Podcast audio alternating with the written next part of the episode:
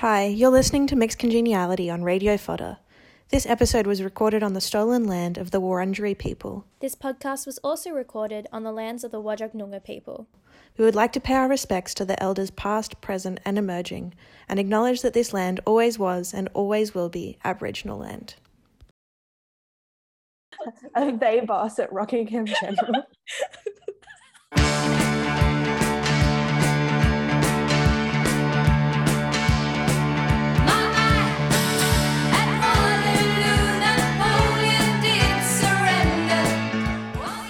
Mixed Congeniality is a love letter to our younger selves who pretended not to know what Wattpad was and watched Fast and Furious on a first date. We deep dive into topics that have been thrown in the chick lit bin. We dust them off, polish them up, and go on ADHD tangents while we're at it. Hello. Hi, how's it going? Oh, it is. It is a delight. Um, I am Kelsey, tell me about your sexy, sexy fortnight in lockdown. Fortnite in lockdown. Ha! You mean the game that Ariana Grande invented? Um, so- okay, so for our last episode, We could restart now, you know, and you would be able to not say that. And we I am lost editing that out. I feel like to include that. Um, I just feel like that's important for my brand. So, for those of you who aren't aware, I'm current. I decided to make the decision to quarantine in WA, um, and just vibe here and then go back to Melbourne once once I'm also fully vaxxed as well. And I feel like it's a bit safer because I am an at-risk youth. Um, so I was just like, yeah, might as well do that. So I'm in quarantine. I have two days and a few hours left Woo. um exhausted i was starting off being like i'm going to be so productive i was like on duolingo i was reading i was doing and the, all of these things and like doing my readings on time in fact early even oh yeah. and then i discovered I Never had been done before. yes never been done i discovered i have assignments and ev- it's like september where all of my Mm. commitments have their massive like calendar things You're fucking busy at the moment. i am busy Shit, wait, my t- Oh alarm's going off. it's okay my groovy it's okay my I think me in the middle The playtime alarm. I've trialed many alarms because I set alarms for a lot of things. Otherwise, I just have no grasp on time. And I think the playtime alarm is the peak number one of the Apple alarms. This is my advice I'm imparting onto the people. I do like it. I also like the chimes. Um, Chimes is fun. to, I think. Um, but even then, I hate the idea of waking up to alarms anyway. Yeah, I try not to. I mostly set alarms like during the day so I don't spend like four hours doing one thing. Yeah, Mhm. That's on ADHD. But yeah, um, so just like in quarantine. Um, how have you been, Harvey? I've been, I mean, hanging out. I'm currently, I want to say 45 minutes into Girl Boss Cinderella. Mm-hmm. um and it's like bad yeah that's it i've been in lockdown but not as severely as you obviously um and i'm kind of just you know it was the start of spring this week i love the start of spring Mm-hmm. and i just spent like two straight days hanging out outside in my backyard and like reading and doing uni work but kind of like half-heartedly if i'm being honest Yeah. and cooking nice food and like making some soups and it's been it's been an okay week but i've also had a couple days like last week especially when we didn't have an episode real real in the in the depths of it so some good and some bad but at the moment i'm feeling pretty okay i um made i ordered a bed base and i it arrived today and i had to construct my bed base and i felt very um women in stem Giving women in step four. women in STEM constructing my IKEA bed base. Um, and I'm feeling like a full adult now. so That's that's so been me. that's so beautiful and exciting. I'm so happy for you. Thanks, man. I know that we can't really choose when we have lockdowns, and it's kind of bad that we're in a spot where we, you know, have lockdowns to choose from. But my favorite times of, of lockdown is when it's in spring, like when it's in the warmer weather. Yeah, because I think I I don't think I've ever really done like a summer lockdown except for like one of the five day snappy ones. But like too hot, like sweltering inside all day. Bleh. Winter, cold, gloomy, bleh, mm. depression. Spring and autumn, I would say, sweet spot. Yes. Although I would I would say, hear me out, would rather just be able to leave the house at will all year round. Hear me out. No lockdown ever again. Um, unless unless scientifically and medically necessary, I understand. Mhm. Mm, let, let me out, buddies. Let me out. Let me out. Um, Let me out. This is this is not a dance. This is not a dance. I'm stressed. is we really it here. dancing. Um, what have you been dreaming about? I guess building onto the quarantine things, it's the what I'm gonna do as soon as I leave Mm. quarantine. Like I got to go to a drive to the COVID clinic, and let me tell you, I have never felt more free and one with nature before in my life. Driving down Rockingham to go to the Rockingham General Hospital for a COVID Um, clinic. Can you talk me through the fit that you put on Okay, to go get your COVID test? because for a lot of people who aren't aware of the Rockingham environment, it is Mark McGowan's actual seat. It is known to be a working class but coastal city, like 40 minutes south of Perth. Mhm. Um, 40 to an hour, depending on how you get there. Um, so it's basically what I'm saying. It's not exactly fashion central. Um, with all due respect, there are It's class areas in there, and I would like to recognize that. However, that is not going to stop me in any way, shape, or form. And I have been Rockingham General is seeing your fit. and I love the fit. So I obviously me wearing the turtleneck and a jumper is considered artsy for this area. Yeah. That's the type of vibe. It's layering. Exactly. I wore this with my layering with um a my plaid skirt. I wore stockings. I wore Nice. Docs. I wore my Melbourne sunnies, which are basic in Melbourne, but all the rage of like ultimate trendy alternative in Perth with my black leather jacket. And I was just little strutting, like strutting along Rockingham General Hospital, and where you had like people about to go to work in their tradies uniform lining up for a COVID test. And then there was me in my leather jacket, just like, We hate to see it, but we also love to see it. a girl was winning, one might say. A girl was winning. a winning. they boss at Rockingham General. Is your local Rockingham boss. What's the thing where like people say thween? Mm, no, no, no, I take it back. Um, I got referred to as a nibbling the other day, and I felt I felt mm, attacked. Just say a slur next time. It would make Yeah, it Honestly. Mm, But yeah. if anyone calls me a nibbling, you- you'll you cop it. Also, I just touched my eyes, and I think I've cut some chili today because that stung real bad. no. Mm. Oh no. I'm- Okay.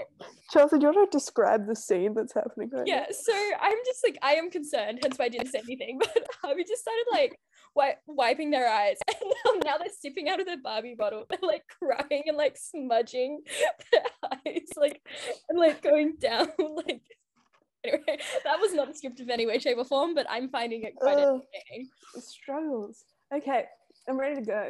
Okay. I'm ready.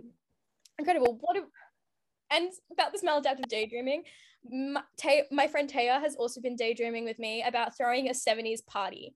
The issue is neither of us have like a place where we can host a massive rager. Mhm. I one, my mum will never let that fly. Two, no one wants to pay a hundred dollar Uber to trek out to Rockingham from Perth.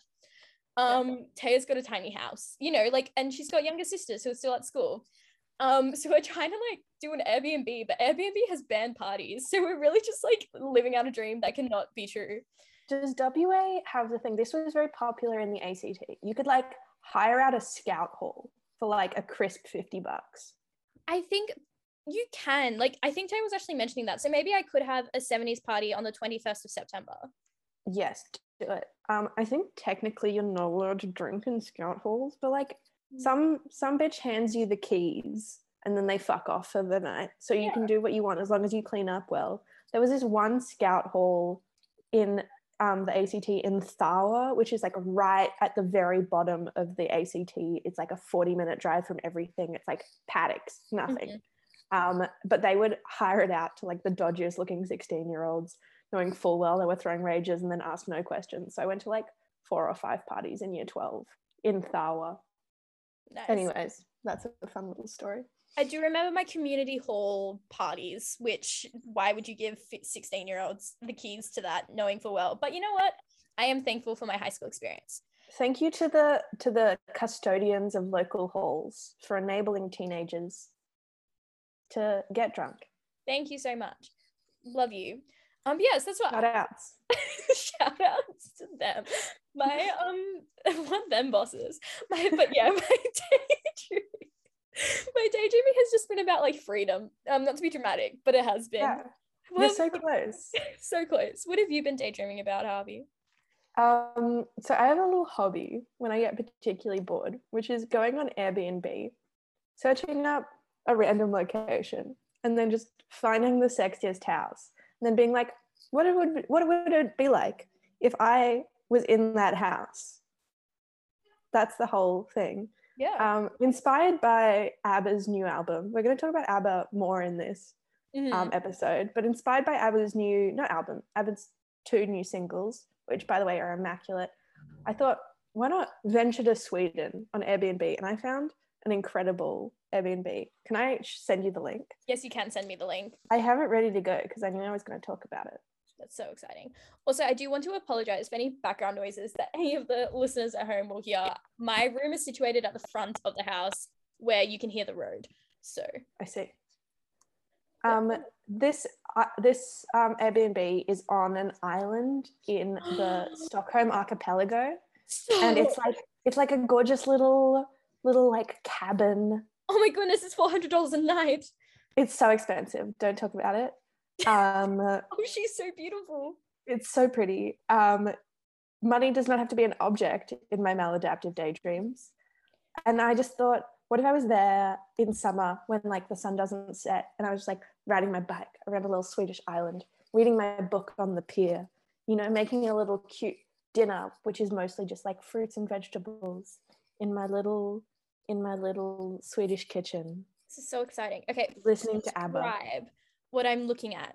I'm seeing very white rooms actually, but not in the like sterile way because yeah there's a lot of green greenery around and in the most clever way. So you've got the obvious like plants, but you also have cups that they have green that they have on open display. You have green cushions. You have some Mhm. odd brown figments every now and then, but not enough to make it dark. It's a very light academia with a hint of like the natural fairy green cottage core. And they've got Yeah. those beautiful pink armchairs. They've got some wallpaper as well, like floral wallpaper, which I really like. And they also have like a really sexy, like fully stocked bookshelf and a fireplace. It looks, it just looks like a, a really nice time. Um, that's all. This is where I want to read Sally Rooney's nude book, Yeah. which is very exciting. Um, there are many obstacles in the way of me getting there. Um, For one, COVID. yes. For two, um, four hundred dollars a night. $100 a night. little, a little bit Just past my budget. bit. Oh, I want to raise. I've never wanted to be like a housewife, but I would be a housewife for this. For this house, I would be a housewife. Yeah. Housewife. Um, anyways, that's been my little daydream. Explain your cooking. I want to hear about all your cooking. Um, I've been I've been making a lot of soups and like you know just hearty, warm things. I also made some vegan cinnamon scrolls, Ooh. which were really tasty, man. Um, vegan cinnamon scrolls are very easy baked good to veganize. Mhm. So if anyone's ever looking for a baked good and they don't want it to taste like shit, do that. I also made a very, very large vegan lasagna, but I bought I I didn't buy the good vegan cheese, and so it kind of tasted like ass. But that's okay. Okay. Um, and today I made a really good like English muffin sandwich um, with some caramelized shallots and then like an egg, uh, some brie that I like grilled so it got kind of gooey, um, some Dijon mustard and some spinach. That is immaculate. I also did forget what an English muffin was for a short section. I forgot you were talking about like the pieces of bread. I thought you were like a muffin. Um, it took me a moment, but that sounds very exciting. I choose like one bread related product to be obsessed with at a time. What's Sorry, going on? peering in the window. Mom, what? Sorry, I'll go and mute. I'm recording the podcast thing, the the uni thing. Hi, say Chelsea's something. mom. Harvey says hi, mom. My mom says hi back. Oh, That was my mom, guys. That's nice. The one that Harvey called a MILF.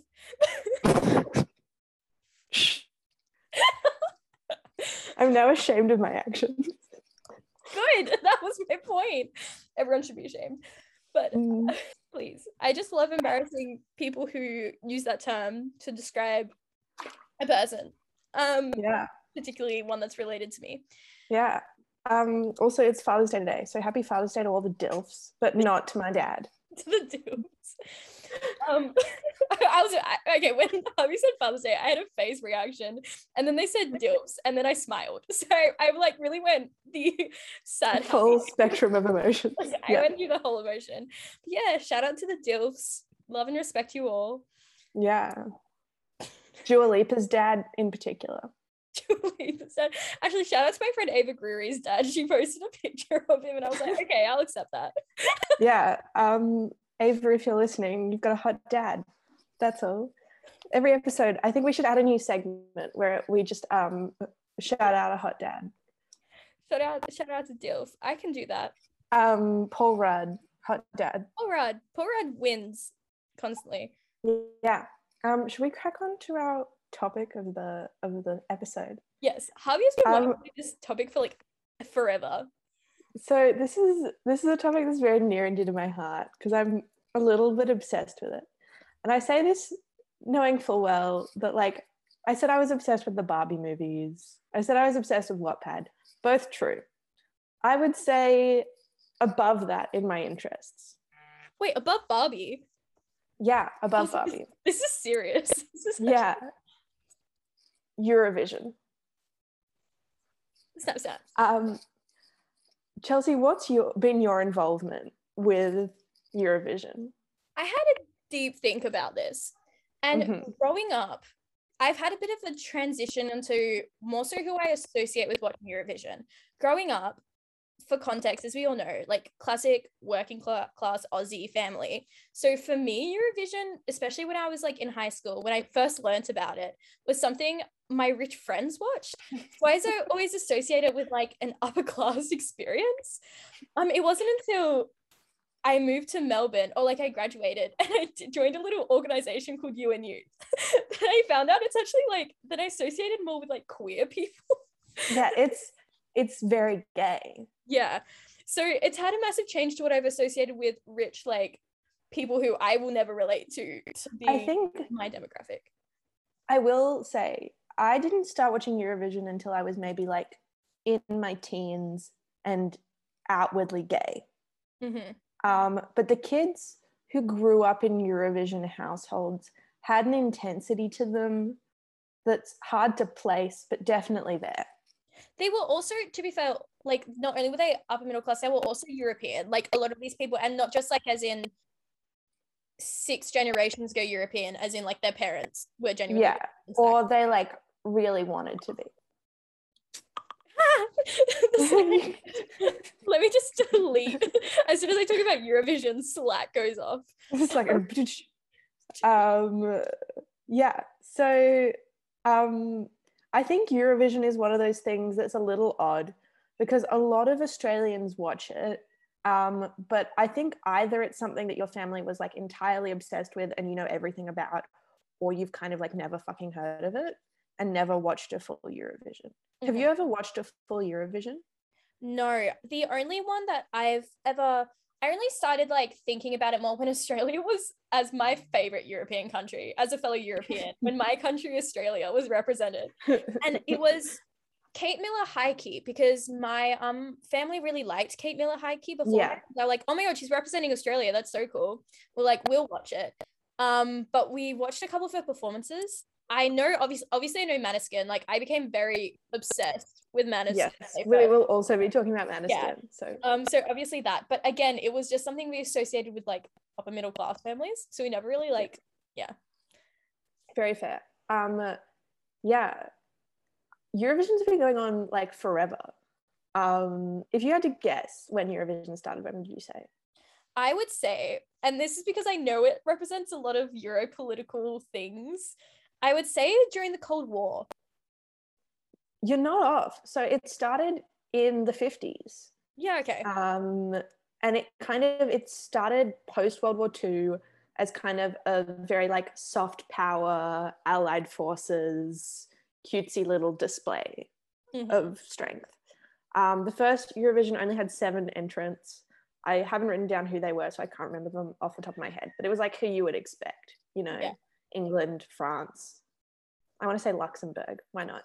Mhm. Um, over its history, it's grown like exponentially, where there are now 52 countries at um, who have at like some point or another participated in Eurovision. Not every country participates every year, and some have like just stopped participating altogether. Like Turkey has kind of started participating. Morocco like was in Eurovision for two or three years, and then they were like, "Nah, we're out. This isn't our thing." Uh, um, Morocco Hmm. was kind of like, "We'll we'll have a cute couple years," and then they were like, "No." Um, they're not in Europe. Yeah, I was about to say, I'm pretty so we have no leg to stand on. Um, something I will say from the get go: not all countries who participate in Europe are European. Australia was not the first country to do that.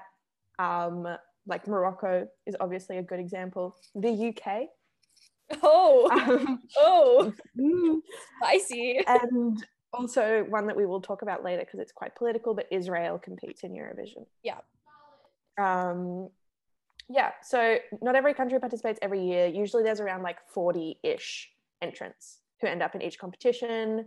Um, every country puts forward an act. It takes place over three nights. There's two semifinals. There's one like Big Daddy Grand Final. Every country has a jury vote and then also like phone voting where anyone can vote in. Whoever wins the competition gets to host the competition in their country the year after. That's the basic structure. Do you have any questions? I just want Australia to win now, so maybe Perth and Brisbane battle it out as the no or oh, Adelaide hosts Eurovision. My very firm opinion is that Australia has no business competing in Eurovision. well, yeah, but like, just imagine like the absolute like state rivalry over who will compete Eurovision. Perth just won the AFL, Brisbane won the Olympics. Like Adelaide hosts Do you know how expensive it would be to send everyone to Perth? okay, fine. Adelaide. I said Adelaide. Darwin. Darwin, Darwin would be overwhelmed. Darwin deserves it. They deserve a win. Yeah, But yes, to Perth. shout out to Darwin, our underrated kings. um, I'm not appreciating this Perth slander. Only I can, only I can participate in this. Um, you know, WA stands for wait a while, as all the shop attendants used to tell me when I lived in Perth. I've never once heard that. Thanks for telling me. Yeah, you're welcome. I'm a local. So yeah, I kind of, as I said before, I kind of grew up intermittently watching Eurovision, and I got really into it in late high school because I was gay. Um, I was gay the whole time, but because I was like, you know, clapping cheeks and whatnot. I ha- hated saying that. I shouldn't. I'm pretty sure I have a rosemary or some form of Catholic like thing rolling around here. I'm I feel like it's being burnt from this episode. um for my witchy ladies please burn some sage for me um but yeah kind of what got me into eurovision was like how campy it is for sure um i think one of the most intriguing phenomenon of eurovision is that like for how many years it's been running and how many people watch it every year surprisingly few acts have gotten famous from it. Um like it's churned out a lot of like b-list national treasures like a lot of b-list national treasures. Um and there are like a few notable exceptions to this rule. Um of course abba I didn't know Uh, ABBA was a. Eurovision thing. I Yeah, only just ABBA guessed got their start in eurovision Stop. um sometime in the 70s they performed waterloo it was their big break Classic. yeah, incredible um bonnie tyler of total eclipse of the heart fame what? Yeah, she she got her start in Eurovision. Um, What Celine country? Dion as well. Celine Dion, the Canadian. Um, she didn't compete for Canada. I didn't even know she was Canadian. I think she competed for like Switzerland. Oh, I me thought she was this up. Canadian. I mean, she's blonde, so it makes sense. Yeah, but- she is Canadian. But wait, What? Wait, who did she compete for? Um, Switzerland, yeah. She got her start in Eurovision. Um, there's also been some like songs from Eurovision that have kind of become like mainstream club bangers, um, like Euphoria by Loreen, which I think was a couple years ago.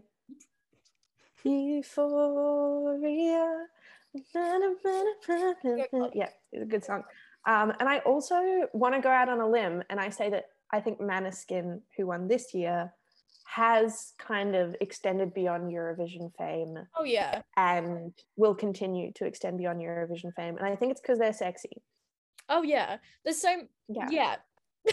Damien, Yeah. like I remember so many people reposting Damien without even knowing that, that he was an artist, that everyone was just like, wow, he's cute. And they just reposted.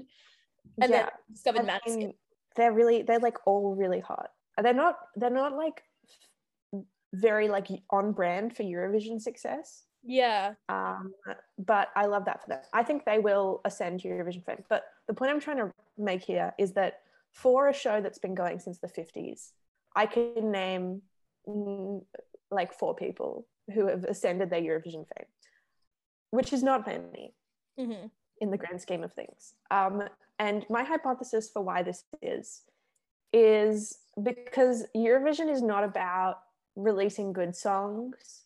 It's not about being a good singer. Um, it's about being camp. I think we need a sound effect where whenever um, like one of us says camp, there's like a reverb and it's like camp, camp, camp, camp. Camp, camp, camp, camp. That's camp, camp, camp, camp. These I will- With my remaining two days Um, of quarantine, I'll see what I can do. Okay, yeah. Um, I'm excited to see where this adventure takes you. Um, and I know, like, I gotta say, campness is something that Chelsea and I throw out with less tact than we ought to, and often without any concrete backing. Um, I think everything like- is camp is camp. But anyway. yeah, I mean, I agree. Um, but I think like unlike Barbie movies or like a lot of other media we've talked about where it can kind of be like read as camp, Eurovision is like very intentionally camp. Like the point is to be camp. Um, most of the winners do put up decent songs um, and like can sing, but I'd say most of the contestants in Eurovision don't lead towards doing classy things.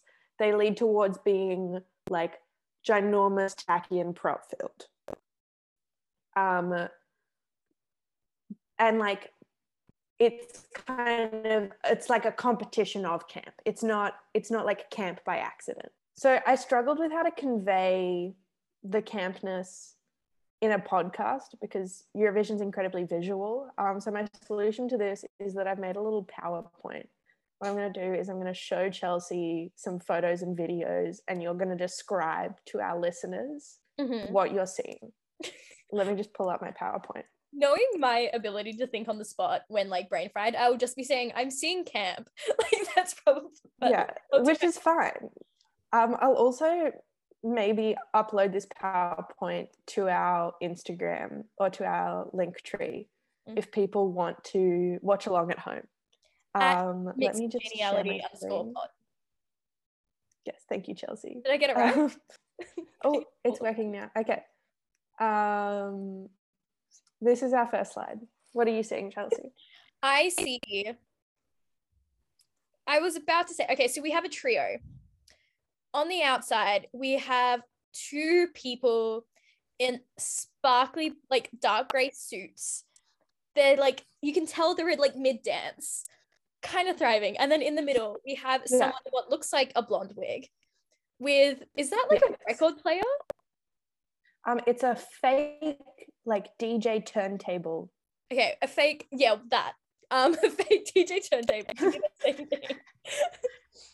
um, a fake DJ turntable, and this like absolute. It's almost like it's a twenties flapper dress, but it's not because it's got like sleeves and it's got like a fake collar and it's pink.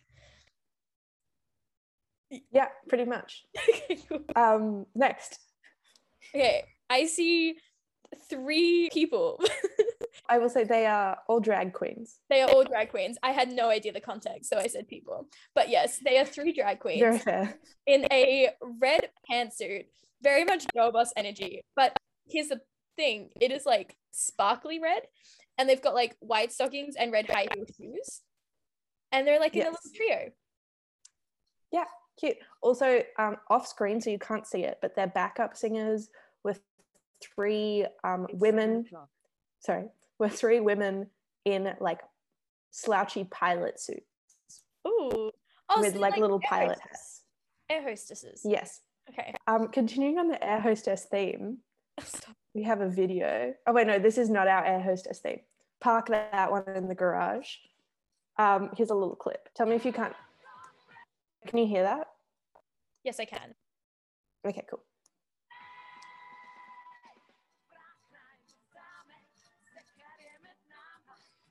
Wait, they're like crawling. Oh, she's like taking like men along in like a leash. So, w- what is it that you've seen, Chelsea? Okay, I can't actually hear much, but what I'm seeing is I'm seeing this lady. I will say that like my Wi-Fi is very bad, so it was a bit lagged. But she's in like a little purple, like green, like kind of Ariel-esque dress. And she's like, she was like at the beginning dragging these two like men who looked like they were crawling or like being animalistic with like a leash. And then they released and they disappeared. But yeah, Yeah, pretty much. cool. I'm Okay.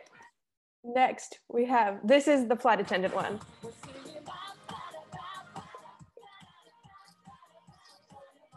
Oh my god, stop. This is so much fun. Okay, so not even Harvey can see me right now, but I'm dancing. Okay, Chelsea, what have you seen? so we have like this make do. It looks like a dance competition set um of like a dance mums episode where it looks like they're trying to make up the inside of a plane. You've got two people on being like the passengers in the back, like red and green frilly flapper. I see a lot of flapper inspired costumes.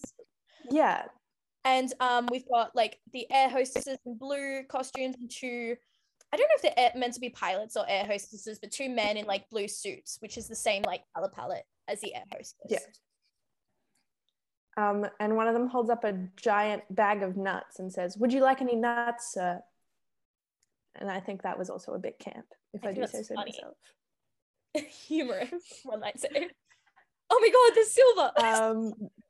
Um, this one's intense. I'm so excited.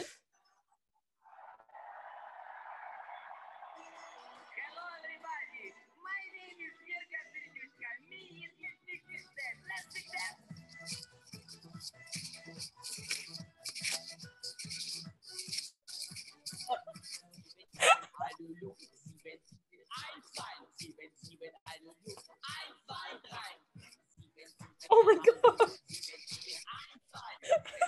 for the view, for the, like the listeners. Chelsea, what have you seen? Okay, one from like what Harvey was doing. Harvey was like full of like fist pumping the air, like pumping their chest, like going on. I see almost a like what Doja Cat wishes in terms of like an alien planet her vibe of just like it's Ukraine and I feel like that's important to say. Don't ask me why, but in their like bright silvery costumes. And it was because like from what I can get of the sound, it was very like unts, unts, like Europe yes. pop EDM, and that were just like silver, just like silver. Like it had three disco balls like at the back, and I love a good disco ball. It looks like it's meant to be Um, disco balls. Also, Verka, who's the lead singer and also a drag queen, has a giant silver star on top of their head. I thought it was a tinfoil hat, and I was about to ask if I I didn't realize it was a star. That's so exciting. Oh, it's a star. It's like a it's like a disco ball bald cap with a giant star on top of it. I love everything about it. We all know how much I feel about disco balls. I love disco balls. Yeah. Um, camp, Camp, one might say. camp. Um, moving on. This one may not at first look camp. Wait, you have to be able to hear this one to get why it's camp. So, can you hear the songs at all, or is it just I through my been headphones? a little bit. Like I get the vibe of the song, but like the people, I don't know. Okay. If it's If. I, how do I? Here's the next clip. Yo te leo, te leo, sing it. Yodelay, yodelay, yo.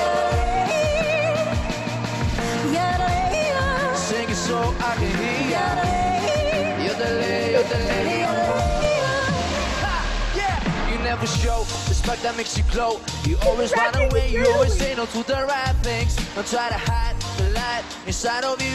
You take my beat, it's when you make it, baby. So bring it on, bring it on, I'm a dreamer. If you don't believe you come and see me, I will teach you. If you never Chelsea, what have you witnessed? Oh my god, that was like the greatest like romance duet of all time. Um, Yeah. I'm surprised. This is I Glee ended before this aired. It looks like this looks like it ended in 2017 because I can see Glee doing this as like a mashup. Glee would have crushed this. Glee would have done so well, but it basically looks like um, you know, like it reminds me of like you know the shooting stars like airplanes were like oh what is it hayley williams was in a song with like bob or something can we put in Yeah. the night skies like shooting stars it's like that sort of energy of a song but then they just yodel they're like, Yeah, yodel it i love it. yeah. it So there are two performers in this. Um, a man who does, I think it would be generous to call it rapping. Um, white boy spoken word, if you will, yes and a woman who yodels, Mhm. and the song is called "Yodel It." That's all. i think that's Moving super, on. i genuinely think that's the best like love Um, here's another one from the same year. And it happens every day. Hold out your hand, don't let it slip away. Io so che esiste, guarda meglio su. Ritorna ogni giorno promettendo sempre più. Okay. so I think I actually remember this. This looks like very familiar, but there is like a man in a suit. And at first you think, what's camp about that? Well, Um, here we wait, can I correct you for a second? Oh, He's wearing a motto jacket, like a leather motto jacket with coattails. with coattails. Sorry. This is apologies for not knowing How dare you? not knowing the intricacies of suits. Um, but in the background, uh, like one, like the production and the set design, which I love, is like you know the '80s like sort of style of like people like images and like videos like op- like opaquing, like blurring over each other, like yeah, this. it's like um in Grease where Yes, Olivia Newton John is singing in the bleachers and behind her is a giant projection of her own face. Yes, it is that. It's like that. two of them and like the vibes of I don't know if anyone saw Taylor Swift's Willows performance, but like the dark green with like the night, it's like that sort of experience. And then you have like a like a cello pl- player, though I'm pretty sure I hear other instruments, so I don't know why they only chose to spotlight the cello. Um, this is actually a continual theme, and another I want to say really camp thing about Eurovision is for quite a while, um, there are no live instruments allowed in performances. So every instrument you see played in a Eurovision act after the 80s, I'm pretty sure, is just someone fake playing an instrument. I was gonna say I'm pretty sure there are no strings on that cello. Like looking at it, I cannot see a string. Yeah, look. Um, and sometimes they're good at fake playing their instruments, and sometimes they're just like absolutely not giving a shit. Um, very fun. Wait, but I with thought- this song, the reason I think it's so camp is because um, this man sings half of this song, and then the other half of the song he also sings, but um, in like Italian opera. I love that for him. Yeah, And it's really Croatia cute. as well. That is called international relations, right there. Yeah, man. Yeah, yeah, yeah. Um, so shout out to Jacques from Croatia, our beautiful man. Yes. Wait, And it happens. wait. Maneskin's like a rock band. How did they not have instruments? Were they not playing instruments the entire time? They were not playing their instruments live. No. What? No, they look so cool. How did I not know that? Oh, grand final. They can all play their instruments, Yeah, I know they can. But- but they were not playing them live at Eurovision. okay. kind of crazy. Um, this one has like um the vibes of like a lesbian who I would let walk over me. Just Okay. just putting that out there to start with. Весняночка, весняночка, де ти зимувала? Йо садочко на клиночку, сорочечку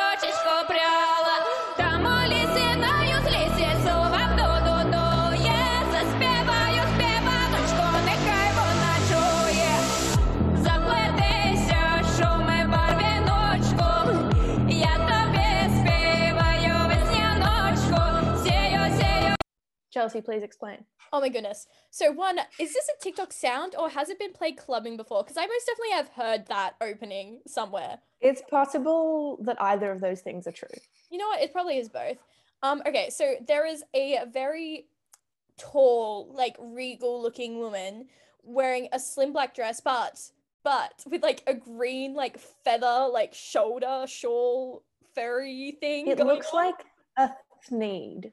A thneed. know? Yes. I, I looks like wonder if she too speaks for the trees. But yes, it looks like a thneed. Sorry, that was a bad Lorax joke. But it does. And then like but she's the only color you can see on stage. And there's like backup dancers who are doing these very like I would say like this is a very like it's Eastern European contemporary dance, which is like a style of contemporary dance. So that's probably not helpful for a lot of people in terms of like Okay, how Chelsea. they're being like and they're kind of robotic in their movements. And then there's like of course I'm focusing on the dancers, but there's also like white also dancing with trees. like ring lights as ring props. lights, yes. And then you've got fake trees, and then you've got this holographic design in the background of what I thought were birds, but they're people like doing yoga poses. Yeah, pretty much. If anyone's confused by these descriptions, Chelsea's not fucking it up. It's just that strange. I'm, this is the best I've ever described anything before in my life. I think I found my new Yeah. passion.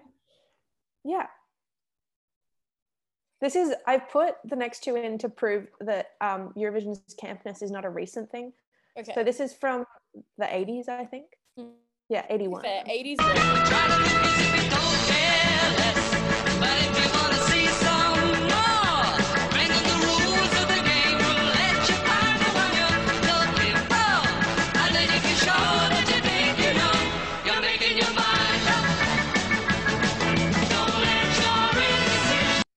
Chelsea, what have you witnessed? Oh my goodness. So basically there's like they're all a different primary color except for green because green is like in this as well. Kind of like the Wiggles, one might say. There are two men and then there are two women on the other side.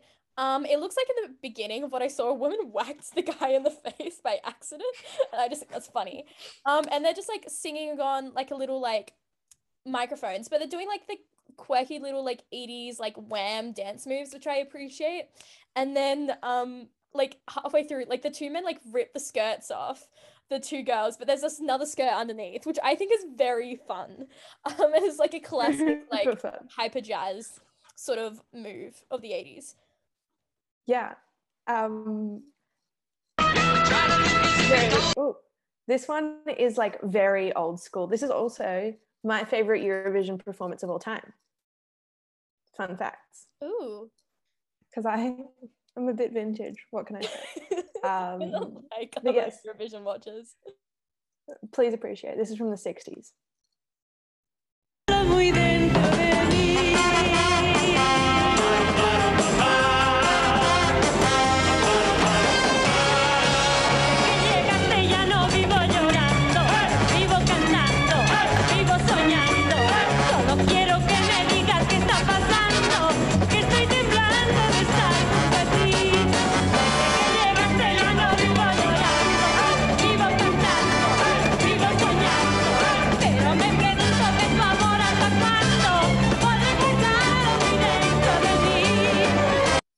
Chelsea, what have you witnessed? Oh my goodness. So a couple things I want to point out. One, 1969. Ha, lol. Um, two, um, he was like full on dancing, like, che- like chest bumping, like King Kong over there, and I was really appreciating that. Okay, I think there's a lot of things to talk about. I think the performance alone is in the costume.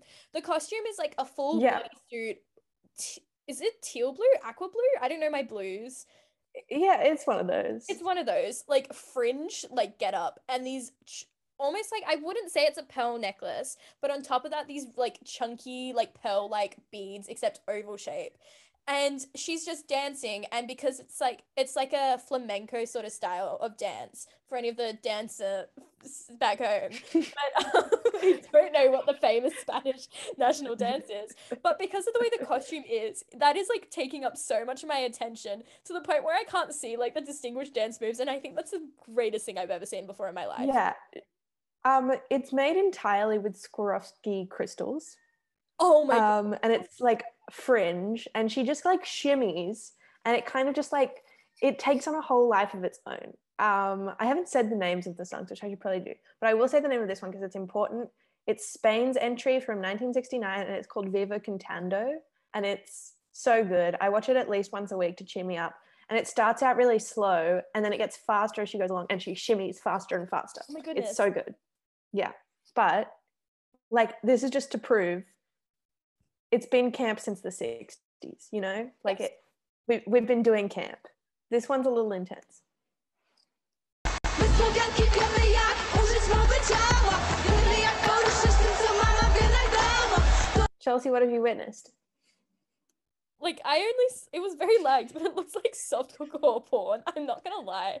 Like the title is We Are Slavic, and it's like one these upbeat like techno beats, but they were like doing the typical like it was like she was like doing the milkmaid sort of.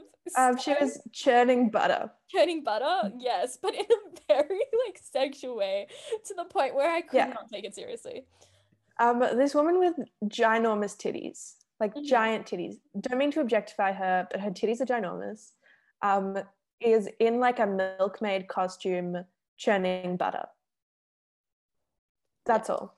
That's it. Wish identity, I guess. Um, I'm also just going to speed round of some camp props. Here's a giant Oh, hamster goodness. wheel. Here's a piano. Um, here's a disco. Oh my Moon. goodness. Um, this isn't like this is just camp. Um, here's a disco cannon. Um, here's someone setting a piano on fire. I love it. Uh, that's all. Phoebe Bridgers at SNL. the next SNL should be like. yeah. Um, uh, so those are kind of these are the things I've shown you to highlight the campness of Eurovision. This PowerPoint was difficult to make because like m- the majority of performances in Eurovision are like that. Like it was hard to pick which ones to show you because all of them are like Yeah. that.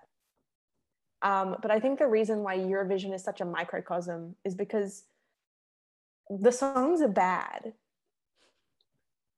Like, the know, I songs are like bad. Hung up on the yodel. Yodeling. like no one's listening to these songs but i love it it's so gay Mhm. it's so camp it's incredible um however i have a little rant to go because i think there's kind of an evil twin situation whenever there's like an abundance of queerness and campness in one space um which is that if the aesthetic of something is to be camp there's also going to be pink washing. Um, this is done in a couple ways. One of the ways is just like there's a lot of um, like homophobic countries that do like very homoerotic performances. Um, I'm going to show you one more brief clip. So, yeah, a big problem is quite homophobic countries not like doing anything like blatantly in favor of LGBTQ people, but doing things that are very gay. Um, so this is Russia's performance in 2008, which is the only time Russia's won.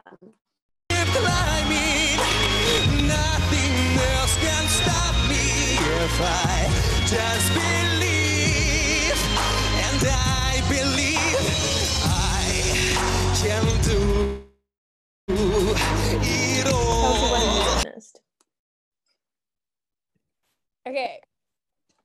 So they were like, there was like a man in a, they were all wearing white, and the singer singing about like, there's nothing I can't do if I just like believe, like very like Disney esque style lyrics. And then there are these like two men dancing around them, but in a way that is quite like, you know, there's like a specific where they do like a lot of movements that if you were like a choreographer, you would give to like the girls. So like if you are a if you're like a dancer, they're doing like the feminine movements that are associated with like for the people characters who are playing a girl, which I think is important to say in this context from what I think you're about to say. Um, uh, yeah, one of them is fake ice skating, in which he's wearing ice skates but is not on ice. Um, which I think kind of gay, if I'm being honest. And also at a point, um, Dima Bilan, the singer, rips his shirt open. Very gay, um, but like they kind of got away with it because it's just like the aesthetic of Eurovision. Um, but then there are examples where it's like a lot more blatant. And this is where I'm going to talk about Israel. Woo. Mm, no, so much. Um, so Israel has been like quite a successful country in Eurovision. Um, they've won four times, which is quite a lot. Um, and they've also never placed last. So like they do well. Um, and to a certain extent, that means that like public opinion of them is not poor enough to affect their Eurovision results, which is not always the case. Like the UK gets one point every year since Brexit has happened. Um, and Israel, in many ways, not just through Eurovision, tries to kind of placate their international reputation through being like very publicly and staunchly pro LGBTQ. Um, like they advertise themselves as a good like gay travel destination, and they're very like um, they tote social progressiveness, um, which of course like they're not progressive. It's just a soft tool, like soft power tool to win them favor. Um, and this is like super, super apparent in Israel's Eurovision entries, especially their wins. Um, in 1998, they won with a com- competitor um, called Dana International, who's trans. Um, and kind of like a trans person winning an international competition in 1998 is like so baffling considering like what trans representation was like at the time um, and i think like is a testament to how progressive in a lot of ways eurovision is but at the same time um, like it's also like eurovision being outwardly progressive in camp i'm sorry israel being outwardly progressive in camp in a way that kind of situates them politically with like progressive ideals that they don't Yeah. embody um, and is very much a nation branding tool. Also, they won in 2018, um, and their song was called "I'm." Um, I can't remember what it's called, but the main line of the song was "I'm not your toy, you stupid boy," and it was in the year that kind of Me Too broke, um, and very much like bought into that like progressive dogma at the time to bolster their public image.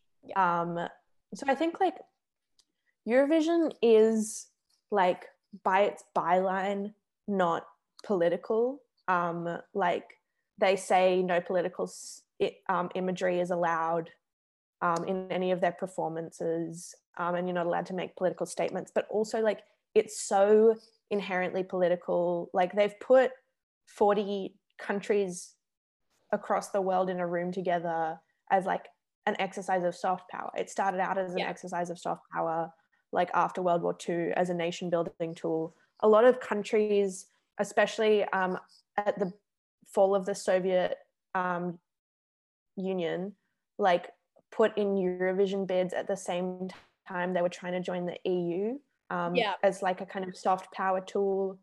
And um, there's like voting blocks, like Greece and Cyprus vote for each other every year. So it's this thing where they're like, oh, we're just about peace and love and happiness. We're this camp, like little, you know, silly display that no one takes seriously. But at the same time, like they're allowing Israel to like present themselves as this like progressive haven hmm and they're allowing um you know a lot of really homophobic countries to host these competitions even though a lot of the competitors are queer and those countries aren't like safe or supportive environments for those competitors to be in. Um, so there's kind of like a double-edged sword when it comes to eurovision where it's so inherently political but refuses so much to take accountability for that that it ends in a bit of a shit fight. Yeah. Yeah. And that's my rant on that. No, I think everything you said was kind of spot on. And it's definitely a lot of people downplay the relevance that cultural, like, cultural imagery has on like a country's own power and their own views. Like, I think Yeah. one interesting thing to keep an eye out is how K-pop is going to do that. Um, and how Yeah. that rises. I think that's another example. Like America can situate their powers all the time via Hollywood. Like obviously they also have the military power, but one of the things where why there's strong cultural relevance is Hollywood. Um, and I Like, think Eurovision is an So example. much of our culture is built through media. Yeah, like the idea of like Italy's having a good year this year because of Eurovision and Luca and like the Euros or whatever it was. Like they're having a good year this year. They're having a like, real oh. like you know rebranding Yeah, they're Italy as a country. Yeah, and like um the year that Israel hosted after they won in 2018, like all of their like little short reels were just like tourism campaigns for Israel, Mhm. making it look like this like great progressive amazing tourist location. And like that was allowed because public opinion was in favor of it enough that like people voted for that song. Yeah. So yeah. Um I will continue to love and watch Eurovision because I think like it is such an incredible display of camp monstrosity. Mhm. Um, but I think like I would really like to see Eurovision be more accountable for the fact that they it's not like they've happened to like step their foot in some political situations recently. Like be more accountable for the fact that like they have been political this whole time. Yeah. Well, Yeah. there's always a responsibility, and whether this is like a social or political responsibility, and when you create something entertaining or like deemed beautiful and attractive, like there's always a responsibility you have to grab because that automatically sways people's emotions to favor that thing more. Yeah, and like they're making so much money off the queer consumer. Like most of the bitches who watch Eurovision are gay. Um, I don't have the statistics on that, but most of you the bitches who watch Eurovision are gay. Yeah, I know. Um, I've hosted a Eurovision party before. Those bitches were gay, but I think they're like not willing to put themselves on the line in any way, shape, or form for those consumers Yeah. um, as well as like um, like outside of the queer community as well, like not willing to put themselves on the line. Like, why the fuck is Israel competing? They're not even in fucking Europe. yeah. Um, yeah, because they have money, which is the same reason we're competing. Um, so yeah, interesting. Interesting. I I didn't come up with a good conclusion for this episode. Um, Chelsea, what are your remarks after me walking you through the the heinous um, and at times wonderful song contest that is Eurovision? This is really like just reminding me of, you know, the Legally Blonde song, Gay or European? Like the idea is like, is it gay or is it just European? and I think that's my assumption of it. Um, I do love Maneskin. It's odd that like Yes. Maneskin is very rock though. One thing I couldn't help notice was how different like Maneskin's music was to everything. yeah like eurovision has a very particular like euro pop sound i will say often the people who win deviate from that a little bit um like in i think it was uh 2019 like this really really sad portuguese ballad one and it's Yeah. often a lot of like white boys on piano i would say are the most frequent winners of Ugh. eurovision The most a lot of power ballads win. Um, but I would say like if you look at winners versus like the bulk of com- competitors, Mhm. I would say the like mid block is where you get all the good campy stuff. Like the fucking we are Slavic butter churners are not winning Eurovision. yeah, I can't not see them getting like an esteem place of political importance anytime soon. But yeah, No. you know, I just am going to listen to gay European now, and I just think that relates to a lot of cultural moments. Yay. Um, well, I think that's our episode for today. Um, as I said last episode, everyone, uh, stay tight and hang loose. That's all. See you next week, guys. Bye. Soft and crispy locks. Look at his silk translucent socks. There's the eternal paradox. Look what we're seeing. What are we seeing? Is he gay, or European? Debuff! I have a big announcement. This man is gay and European. He's gay. And European. He's gay. And European. I'm gay?